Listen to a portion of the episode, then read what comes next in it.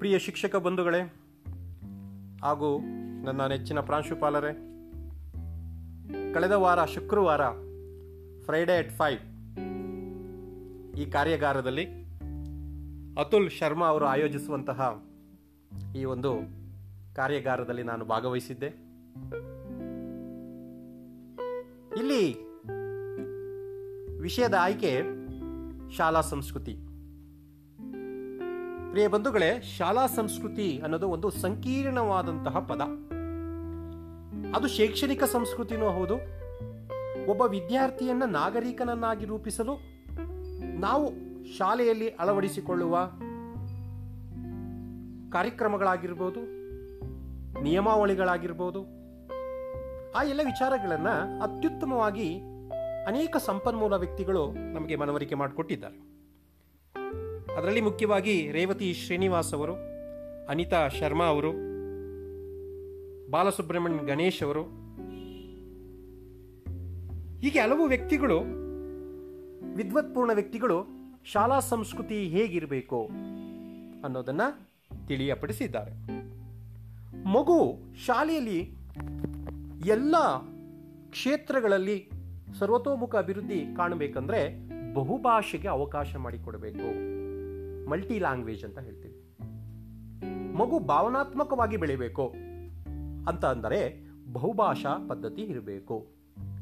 ಮತ್ತು ನಮ್ಮ ಬೋಧನೆ ಬುದ್ಧಿ, ಹೃದಯ ಮತ್ತು ಕೈ ಅಥವಾ ಕೈ ಬರಹ, ಸ್ಪರ್ಶಿಸುವುದು, ಈ ಎಲ್ಲ ಮೂರು ವಿಚಾರಗಳಿಗೆ ಸಂಬಂಧಪಟ್ಟಂತೆ ಇರಬೇಕು ಅಂತ ಹೇಳ್ತಾರೆ. ಯಾಕೆಂದರೆ ಮಗು ಕೇಳಿದ್ದು ಅಥವಾ ತಿಳಿದದ್ದು ಭಾವನಾತ್ಮಕವಾದ ಅದಕ್ಕೆ ಸ್ಪಂದಿಸೋದು, ಜೊತೆಗೆ ಸ್ಪರ್ಶಿಸೋದು, ಈ ಮೂರು ಇರಬೇಕು. ಅದನ್ನು ನಾವು ಕಲಿಕೆ ಅಂತ ಕರಿತೀವಿ. ಕಲಿಕೆ ಅಂದರೆ ಹೃದಯಕ್ಕೆ ಸ್ಪರ್ಶಿಸುವುದರ ಮೂಲಕ ಮತ್ತು ಮೆದುಳಿಗೆ, ಈ ಮೂರು ಭಾಗಗಳಿಗೆ ಸಂಪರ್ಕವನ್ನು ಕೊಡೋದೇ ಬೋಧನೆ. ಆ ನಿಟ್ಟಿನಲ್ಲಿ ನಮ್ಮ ಬೋಧನೆ ಕಾರ್ಯಗತಗೊಳ್ಳಬೇಕು ಅಂತ ಹೇಳ್ತಾರೆ. ಜೊತೆಗೆ ಮಗು ಸಮಾಜವನ್ನು ಅರ್ಥ ಮಾಡಿಕೊಳ್ಬೇಕು. ಏನಾಗ್ತಾ ಇದೆ ಇವತ್ತಿನ ಸನ್ನಿವೇಶಗಳಲ್ಲಿ? ಮಗು ಸಮಾಜದೊಂದಿಗೆ ಬೆರಿಬೇಕು ಅಂತಲೂ ಹೇಳ್ತಾರೆ. ಬೆರಿಬೇಕು ಅಂದ್ರೆ ಏನು? ಸಮಾಜದಲ್ಲಿರ್ತಕ್ಕಂತಹ ಎಲ್ಲ ವರ್ಗಗಳನ್ನು, ಕ್ಷೇತ್ರಗಳನ್ನು, ಒಂದು ಮಾರುಕಟ್ಟೆಯಿಂದ ಹಿಡಿದು ಸಮಾಜದ ನೆರೆಹೊರೆಯವರನ್ನು ಮಗು ಗಮನಿಸಬೇಕು. ಮಗು ಗಮನಿಸ್ತಾ ಇರುತ್ತೆ, ಆದರೆ ಆ ಮಗು ಅದರಿಂದ ಕಲಿಕೆಯನ್ನು ಪಡ್ಕೋಬೇಕು. ಮಗು ಅದರಿಂದ ಒಳ್ಳೇದು ಯಾವುದು, ಕೆಟ್ಟದ್ದು ಯಾವುದು ಎಂಬುದನ್ನು ತಿಳ್ಕೋಬೇಕು. ಹಾಗಾಗಿ ಮಗು ಸಮಾಜದೊಂದಿಗೆ ಬೆರೆಯುವಂತಹ ಗುಣವನ್ನು ನಾವು ಉಂಟು ಮಾಡಬೇಕು.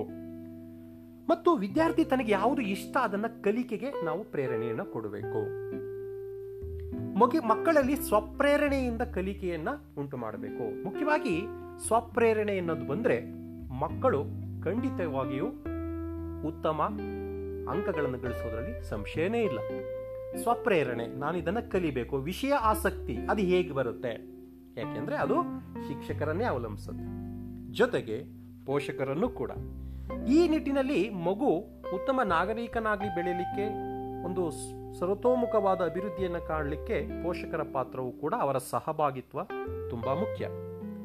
ಯಾಕೆಂದರೆ 8 ಗಂಟೆಗಳ ಕಾಲ ಮಗು ಶಾಲೆಯಲ್ಲಿ ತಮ್ಮ ಸಮಯವನ್ನು ಕಳೆದರೆ ಉಳಿದ ಸಮಯವನ್ನು, ಬಹುಪಾಲು ಸಮಯವನ್ನು ಮನೆಯಲ್ಲಿ ಕಳೆಯುತ್ತೆ.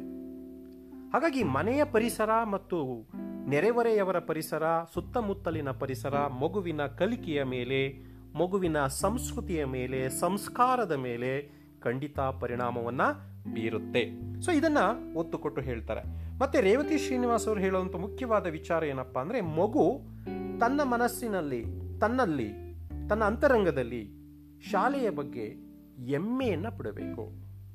ಅದು ಶಾಲೆ, ಸಮಾಜ, ನನ್ನ ಜಿಲ್ಲೆ, ಇದು ನನ್ನ ಊರು, ಇದು ನನ್ನ ರಾಜ್ಯ, ಇದು ನನ್ನ ದೇಶ, ಈ ರೀತಿ ಮಕ್ಕಳಲ್ಲಿ ನನ್ನದು, ಇದು ತನ್ನದ್ದು, ನಮಗೆ ಸೇರಿದ್ದು ಅನ್ನೋ ಅನುಭವವನ್ನು ಉಂಟು ಮಾಡಬೇಕು. ಆ ನಿಟ್ಟಿನಲ್ಲಿ ಆ ಮಕ್ಕಳು ಅಂತಹ ಭಾವನೆಗಳನ್ನು ಉಂಟು ಮಾಡಿಕೊಳ್ಳಲು ಶಿಕ್ಷಕರು ಕಾರ್ಯೋನ್ಮುಖರಾಗಬೇಕು, ಜೊತೆಗೆ ಪೋಷಕರು ಕೂಡ. ನನ್ನ ಶಾಲೆ ಅತ್ಯುತ್ತಮ ಅಂತ ಯಾವ ಮಗುವಿಗೆ ಆ ಭಾವನೆ ಮೂಡುತ್ತೋ, ನನ್ನ ಶಾಲೆ ಅತ್ಯುತ್ತಮ, ನನ್ನ ಶಿಕ್ಷಕರು ಅತ್ಯುತ್ತಮ, ನಮ್ಮ ಪ್ರಾಂಶುಪಾಲರು ಅತ್ಯುತ್ತಮ, ನನ್ನ ಊರು, ಈ ಭಾವನೆಗಳು ಉಂಟು ಮಾಡಿದ್ರೆ ಖಂಡಿತ ಆ ಮಗು ಉತ್ತಮ ಕೊಡುಗೆಯಾಗಿ ಸಮಾಜಕ್ಕೆ ಬರಬಲ್ಲದು. ಇದು ನನ್ನದು ಎಂಬ ಭಾವನೆಯನ್ನು ಉಂಟು ಮಾಡಬೇಕು. ಪ್ರತಿಯೊಂದು ವಸ್ತುಗಳಾಗಿರ್ಬೋದು, ಇದು ಸಾರ್ವಜನಿಕ ಸ್ವತ್ತು, ಇದು ನನ್ನ ಶಾಲೆಗೆ ಸೇರಿದ್ದು, ಇದು ನನ್ನ ಶಾಲೆಗೆ ಸೇರಿದ್ದು, ಇದು ನನ್ನ ತರಗತಿಗೆ ಸೇರಿದ್ದು ಅನ್ನೋ ಒಂದು ಸ್ವಂತಿಕೆಯ ಆ ಮನೋಭಾವ ಮಕ್ಕಳಲ್ಲಿ ಬರಬೇಕಾಗತ್ತೆ. ಅದು ಬಂದರೆ ಮಗು ಖಂಡಿತವಾಗಿಯೂ ಒಳ್ಳೆ ವ್ಯಕ್ತಿಯಾಗಿ ರೂಪುಗೊಳ್ಳಲಿಕ್ಕೆ ಸಾಧ್ಯ ಇದೆ. ಮತ್ತೆ ಇಂದಿನ ಕಾಲದಲ್ಲಿದ್ದಂತಹ ಒಂದು ಪದ್ಧತಿಯನ್ನು ಇಲ್ಲಿ ಹೇಳ್ತಾರೆ, ಅಂದರೆ ಗುರುಕುಲ ಶಿಕ್ಷಣ ಪದ್ಧತಿ. ಈ ಗುರುಕುಲ ಶಿಕ್ಷಣ ಪದ್ಧತಿಯಲ್ಲಿ ವಿದ್ಯಾರ್ಥಿಗಳು ಅಥವಾ ಕಲಿಕಾರ್ಥಿಗಳು ಗುರುವಿನ ಎಲ್ಲ ಕಾರ್ಯ ಕೆಲಸಗಳನ್ನು ಮಾಡ್ತಾ ಇದ್ರು. ಗುರುಕುಲ ಆಶ್ರಮದ ಎಲ್ಲ ಕೆಲಸ ಕಾರ್ಯಗಳನ್ನು ಮಾಡಿ ಗುರುಗಳಿಂದ ಸೈ ಎನಿಸಿಕೊಂಡು ವಿದ್ಯೆಗೆ ಆಮೇಲೆ ಅವರು ಅರ್ಹರಾಗ್ತಾ ಇದ್ರು. ಮತ್ತೆ ಆ ಸೇವಾ ಮನೋಭಾವ ಅಲ್ಲಿ ರೂಪುಗೊಳ್ತಾ ಇತ್ತು. ಇಂತಹ ಸೇವಾ ಮನೋಭಾವ ಮಕ್ಕಳಲ್ಲಿ ರೂಪುಗೊಳ್ಬೇಕು. ಸಮಾಜದಲ್ಲಿ ಹಲವಾರು ಕ್ಷೇತ್ರಗಳಿರ್ತವೆ. ಒಂದು ವೃದ್ಧಾಶ್ರಮ ಇರ್ಬೋದು, ಅಥವಾ ಯಾವುದೋ ಒಬ್ಬ ಭಿಕ್ಷುಕನ ಮೇಲಿರ್ಬೋದು, ಯಾವೊಬ್ಬ ಹಿಂದುಳಿದ ವರ್ಗದ ಮೇಲಿರ್ಬೋದು, ಯಾವುದೇ ಒಂದು ಜನಾಂಗವನ್ನು ನೊಂದವರು ಅಥವಾ ಬಡವರು ಕಂಡ್ರೆ ಮಕ್ಕಳಲ್ಲಿ ಸಹಾಯವನ್ನು ಕೊಡ್ತಕ್ಕಂಥದ್ದು, ಸೇವಾ ಮನೋಭಾವವನ್ನು ಬೆಳೆಸ್ತಕ್ಕಂಥದ್ದು. ಯಾರು ಅಂಗವಿಕಲರನ್ನು ಕಂಡ್ರೆ ಅವರಲ್ಲಿ ಸೇವೆ ಮಾಡಬೇಕು ಮಕ್ಕಳು, ನಾವು ಕೂಡ ಏನಾದರೂ ಸಹಾಯ ಮಾಡಬೇಕು ಅನ್ನೋ ಮನೋಭಾವವನ್ನು ಉಂಟು ಮಾಡಬೇಕು. ಆ ನಿಟ್ಟಿನಲ್ಲಿ ಶಾಲಾ ಸಂಸ್ಕೃತಿ ವಿಶೇಷವಾಗಿ ಕಾರಣ ಆಗುತ್ತೆ. ಮಗು ಮತ್ತು ಸಮಾಜದೊಂದಿಗೆ ಬೆರೆಯಬೇಕು. ಈಗಾಗಲೇ ನಾನು ಹೇಳಿದಾಗೆ, ಯಾಕೆ ಮಗು ಸಮಾಜದೊಂದಿಗೆ ಬೆರೆಯಬೇಕು ಅಂದಾಗ ಯಾವುದೇ ಸವಾಲುಗಳನ್ನು ಮುಂದೆ ಎದುರಿಸೋದಕ್ಕೆ ಸಾಧ್ಯ ಆಗುತ್ತೆ. ಸಮಾಜದಲ್ಲಿ ಎಲ್ಲದೂ ಇರ್ತಾರೆ, ಕಷ್ಟದಿಂದ ಮೇಲ್ ಬಂದವರು ಇರ್ತಾರೆ ಅಲ್ವಾ, ತುಂಬ ಶ್ರಮ ಪಡೋರು ಇರ್ತಾರೆ.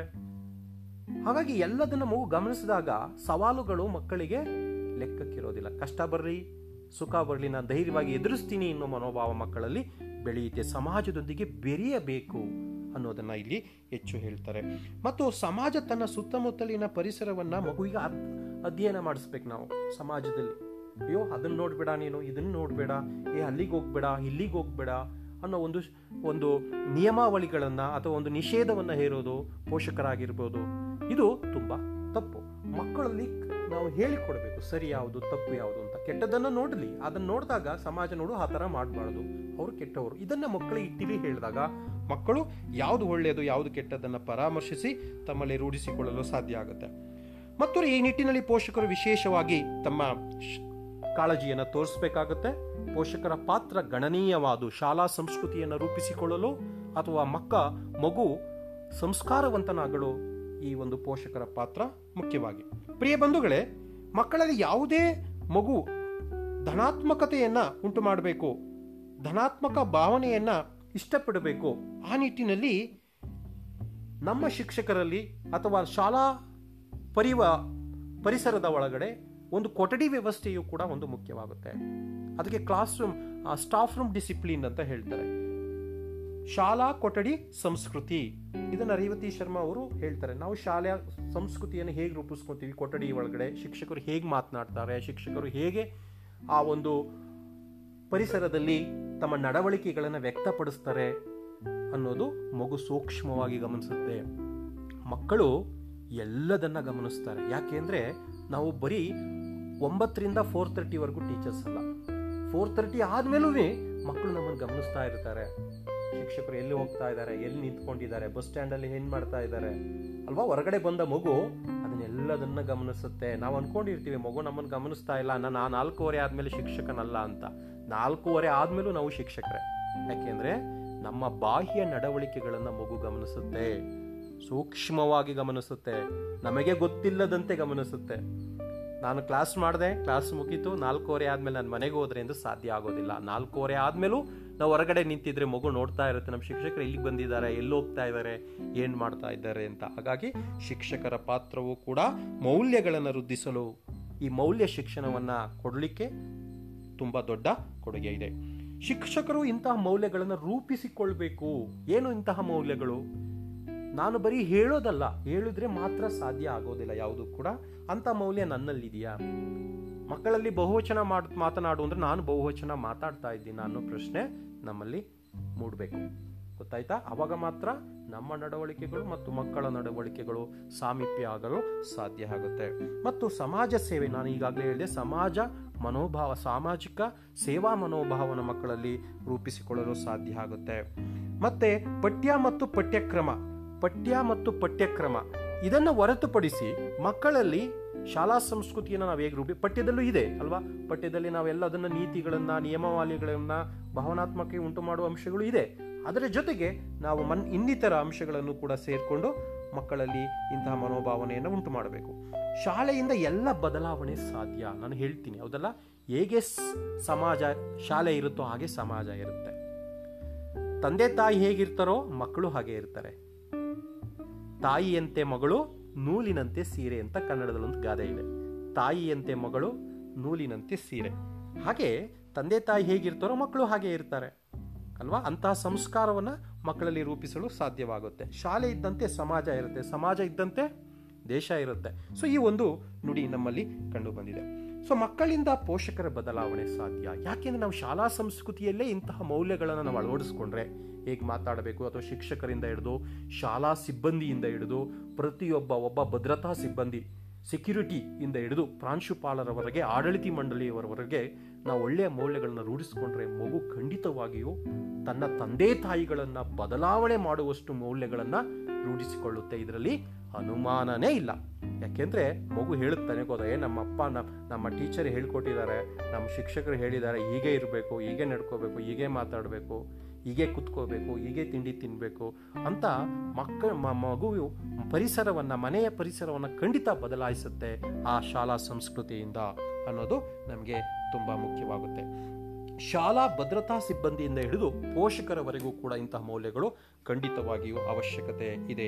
ಮತ್ತು ಬಾಲಸುಬ್ರಹ್ಮಣ್ಯವರು ಗಣೇಶ್ ಅವರು ತುಂಬ ಒಂದು ಮಾತನ್ನು ಹೇಳ್ತಾರೆ, ನಾನು ಅದನ್ನು ಇಲ್ಲಿ ಕೋಟ್ ಮಾಡ್ತೀನಿ. ನಮ್ಮ ಆಲೋಚನೆ ಮಕ್ಕಳ ಆಲೋಚನೆಯನ್ನು ನಿಯಂತ್ರಿಸಬಾರದು ಅಂತ. ಅಂದರೆ ನಾವು ಹೇಗೆ ಯೋಚನೆ ಮಾಡ್ತೀವಿ ಮಗು ಹಾಗೆ ಯೋಚನೆ ಮಾಡಬೇಕು ಅಂತ ನಿರೀಕ್ಷೆ ಇಟ್ಕೊಳ್ಳಿ. ಈಗ ನಾನು ಪಾಠ ಮಾಡ್ತಾ ಇದ್ದೀನಿ, ಓಕೆ, ನನ್ನ ಪಾಠವನ್ನು ಗ್ರಹಿಸ್ತಾ ಇದ್ದಾರೆ, ನನ್ನ ಪಾಠ ಎಲ್ಲ ಅರ್ಥ ಆಗ್ತಾ ಇದೆ, ಇಲ್ಲ ಮಕ್ಕಳಲ್ಲಿ ಇನ್ಯಾವುದೋ ಒಂದು ಕ್ವಶನ್ನು ಪ್ರಶ್ನೆ ಮಕ್ಕಳಲ್ಲಿ ಓಡ್ತಾ ಇರುತ್ತೆ, ಮಕ್ಕಳು ಇನ್ಯಾವುದೋದನ್ನು ಯೋಚನೆ ಮಾಡ್ತಿರ್ತಾರೆ, ಅಥವಾ ನಮ್ಮ ಬಟ್ಟೆಯನ್ನು ನೋಡ್ತಾ ಇರ್ತಾರೆ, ನಾವು ನಡವಳಿಕೆಯನ್ನು ನೋಡ್ತಿರ್ತಾರೆ, ಅಥವಾ ಇನ್ಯಾವುದೋ ವಿಚಾರ ಮಕ್ಕಳಲ್ಲಿ ಹೋಗ್ತಾ ಇರುತ್ತೆ. ಅಂದರೆ ನಮ್ಮಂತೆ ಮಕ್ಕಳು ಯೋಚನೆ ಮಾಡೋದಿಲ್ಲ, ಆ ಮಕ್ಕಳ ನಿಟ್ಟಿನಲ್ಲಿ ಯೋಚನೆ ಮಾಡಿ ನಾವು ಅವರನ್ನು ಬದಲಾಯಿಸಬೇಕು ಅನ್ನೋದು ಮಾತನ್ನು ಹೇಳ್ತಾರೆ. ಮತ್ತು ಕಪ್ಪು ಹಲಗೆಯಿಂದ ಎಲ್ಲದನ್ನು ಕೂಡ ಬದಲಾಯಿಸ್ತಾರೆ. ಅಂದರೆ ಕಪ್ಪು ನಾವು ಏನು ಬರಿತೀವಿ ಅದನ್ನು ಕಾಪಿ ಮಾಡೋದು ಮುಖ್ಯ ಆಗೋದಿಲ್ಲ. ಅದನ್ನು ಬಿಟ್ಟು ಹೊರತಾಗಿ ಮಗು ಏನು ಬರಿತಾ ಇದೆ, ಏನು ನೋಡ್ತಾ ಇದೆ, ಏನು ಕೇಳ್ತಾ ಇದೆ ಅನ್ನೋದು ಕೂಡ ನಾವು ಶಿಕ್ಷಕರಾಗಿ ಗಮನಿಸಬೇಕು ಅನ್ನೋದನ್ನು ಹೇಳ್ತಾರೆ. ಸೊ ಇಷ್ಟು ಮಾತುಗಳನ್ನು ಇಂತಹ ಸಂಪನ್ಮೂಲ ವ್ಯಕ್ತಿಗಳು ನಮಗೆ ಹೇಳಿದ್ದಾರೆ. ಸೊ ಮುಂದಿನ ತರಗತಿಯಲ್ಲಿ ಮತ್ತಷ್ಟು ಈ ಶಾಲಾ ಪರಿಸರದ ಬಗ್ಗೆ ಅಥವಾ ಕಲಿಕಾರ್ಥಿ ಕೇಂದ್ರಿತ ಶಿಕ್ಷಣ ಈ ಒಂದು ಮಾಹಿತಿಯನ್ನು ಕೊಡಲಿಕ್ಕೆ ಬಯಸ್ತಾರೆ. ಅದನ್ನು ನಾನು ಮುಂದಿನ ತರಗತಿಯಲ್ಲಿ ಹೇಳ್ತೀನಿ. ಎಲ್ಲರಿಗೂ ಕೂಡ ಧನ್ಯವಾದಗಳು. ಶುಭ ದಿನ.